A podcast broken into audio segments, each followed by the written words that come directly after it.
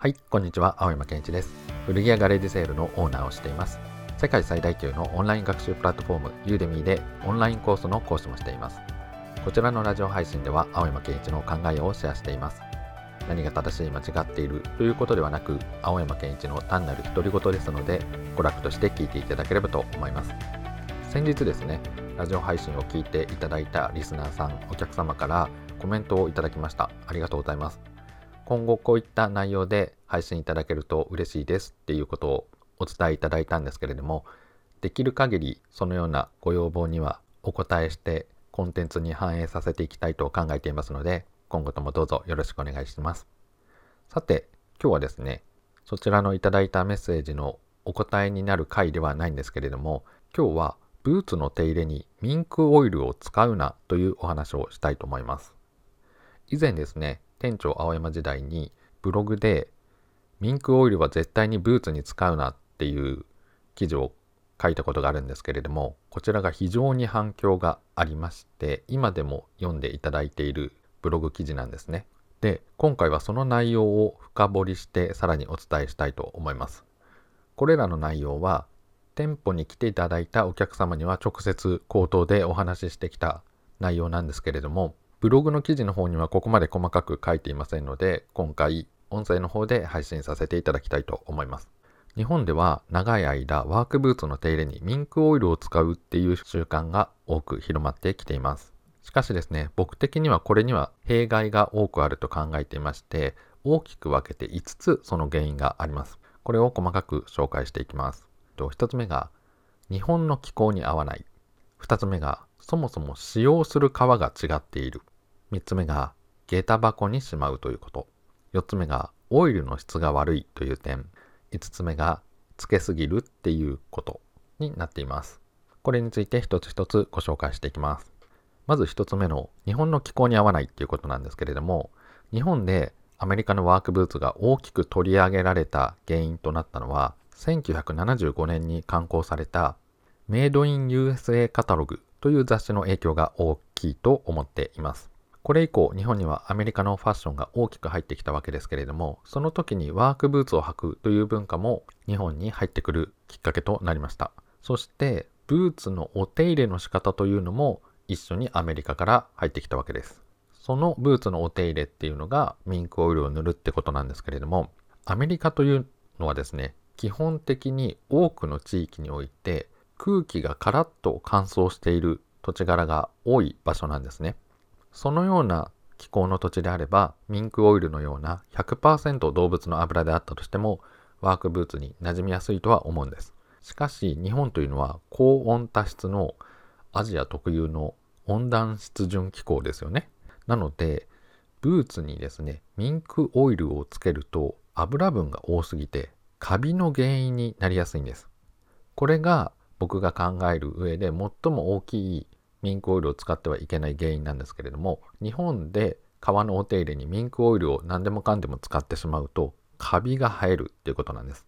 油分を補給するという意味合いにおいては革にミンクオイルを塗ること自体を悪いと考えているわけではないんですけれども多くの場合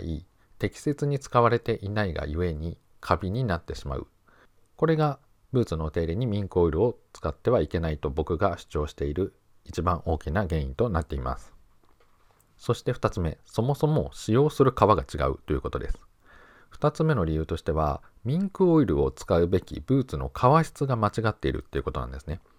ミンクオイルを使ってお手入れするべき革というのは、オイルドレザーの革質のブーツなんです。このオイルドレザーというのは、動物の皮膚の状態から製品化の革にする際にですね、油をたっぷり染み込ませて製造された革のことです。このオイルドレザーの手入れに対しては油分が抜けた状態にオイルを加えてあげなくてはいけないのでミンクオイルというのは非常に適しているんですけれども日本では多くの場合オイルドレザーではない革のブーツに対してもミンクオイルをお手入れに使用することが多いです。何でもかんでもミンクオイルを使ってしまうっていうことですね。使うべき部位が間違っていればミンクオイルも効果的にならないということになっています。自転車でもチェーンの部分には油を差すと思うんですけれどもハンドルとかサドルには油って塗りませんよね。使用する部位が間違ってしまったら意味をなさなくなってしまうっていうことです。そして3つ目の原因が下駄箱にしまうっていうことです。日本では家に上がる時に靴を脱ぐという文化があるので、オイルを塗ったブーツもですね、玄関で脱ぐと思います。そして置きっぱなしにしておくと、玄関の叩きの部分が靴でいっぱいになってしまうので、下駄箱に入れるという習慣があります。しかし、この下駄箱というのがくせ者で、高温多湿の日本の気候において、湿気のたまる下駄箱にですね、ミンクオイルをたっぷり塗ったブーツを入れておくと、多くの場合、高い確率でカビが生えます。下駄箱の中は空気の循環がないからですね。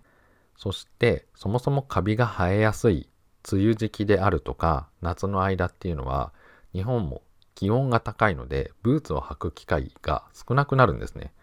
そうすると、下駄箱に入れたブーツって入れっぱなしになってしまって、格好のカビの温床となってしまうっていうことです。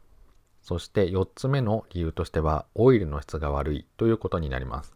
これまでミンクオイルを使ったことのあるあなたでしたら、ミンクオイルと聞いてどのような状態のイメージを思い浮かべますか？もしあなたが頭の中で思い描いたミンクオイルのイメージが多少黄色っぽいものであれば、それはですね、100%ミンクオイルのお品ではないんです。動物のミンクから取られた100%のミンクオイルであれば、その製品は白っぽい色をしています。ところが、日本で結構売れてきていたミンクオイルって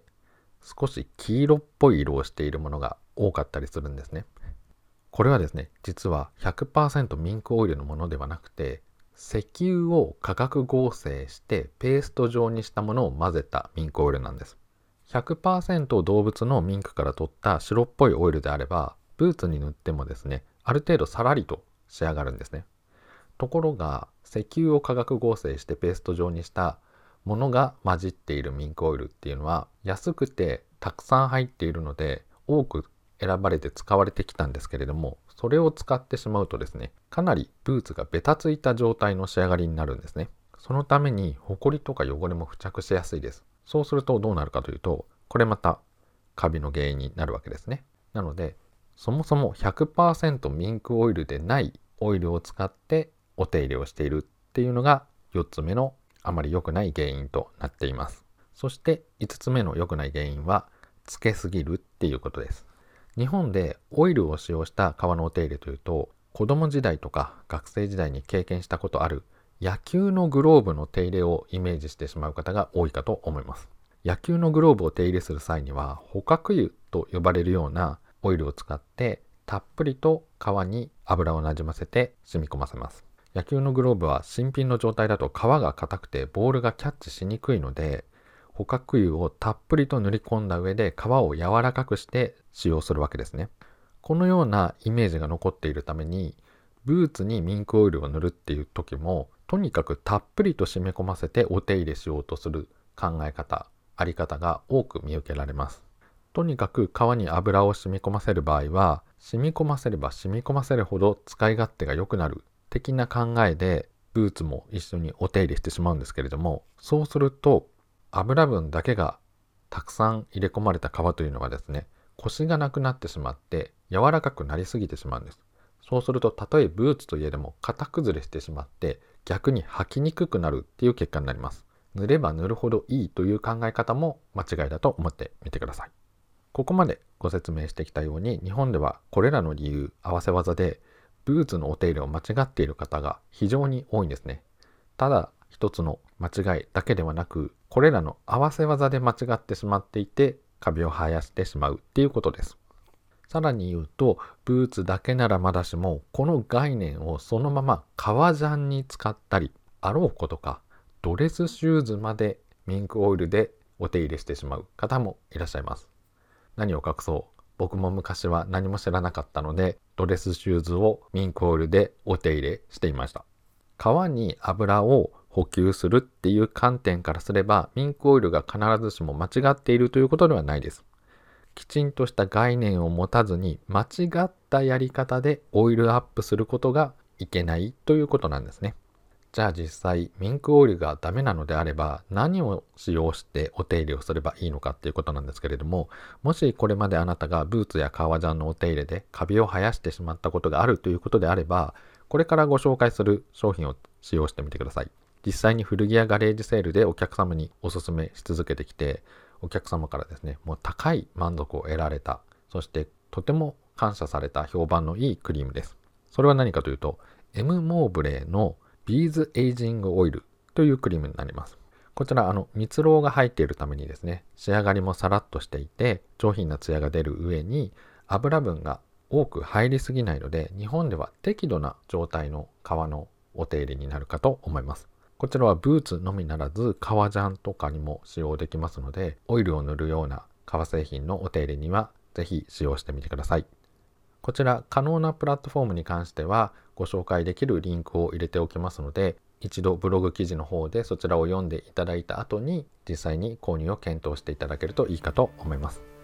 ということで今回はミンクオイルを使ったブーツのお手入れについてお伝えしてきました。こちらのラジオ配信ではこのように青山健一の考えやファッションに対する知識心理学やマーケティングの話などをしていきたいと考えています。様々なプラットフォームでご紹介していますので、よろしければご都合の良いところから今後も情報を得ていただくためにブックマークなどしていただければ幸いです。それではまた。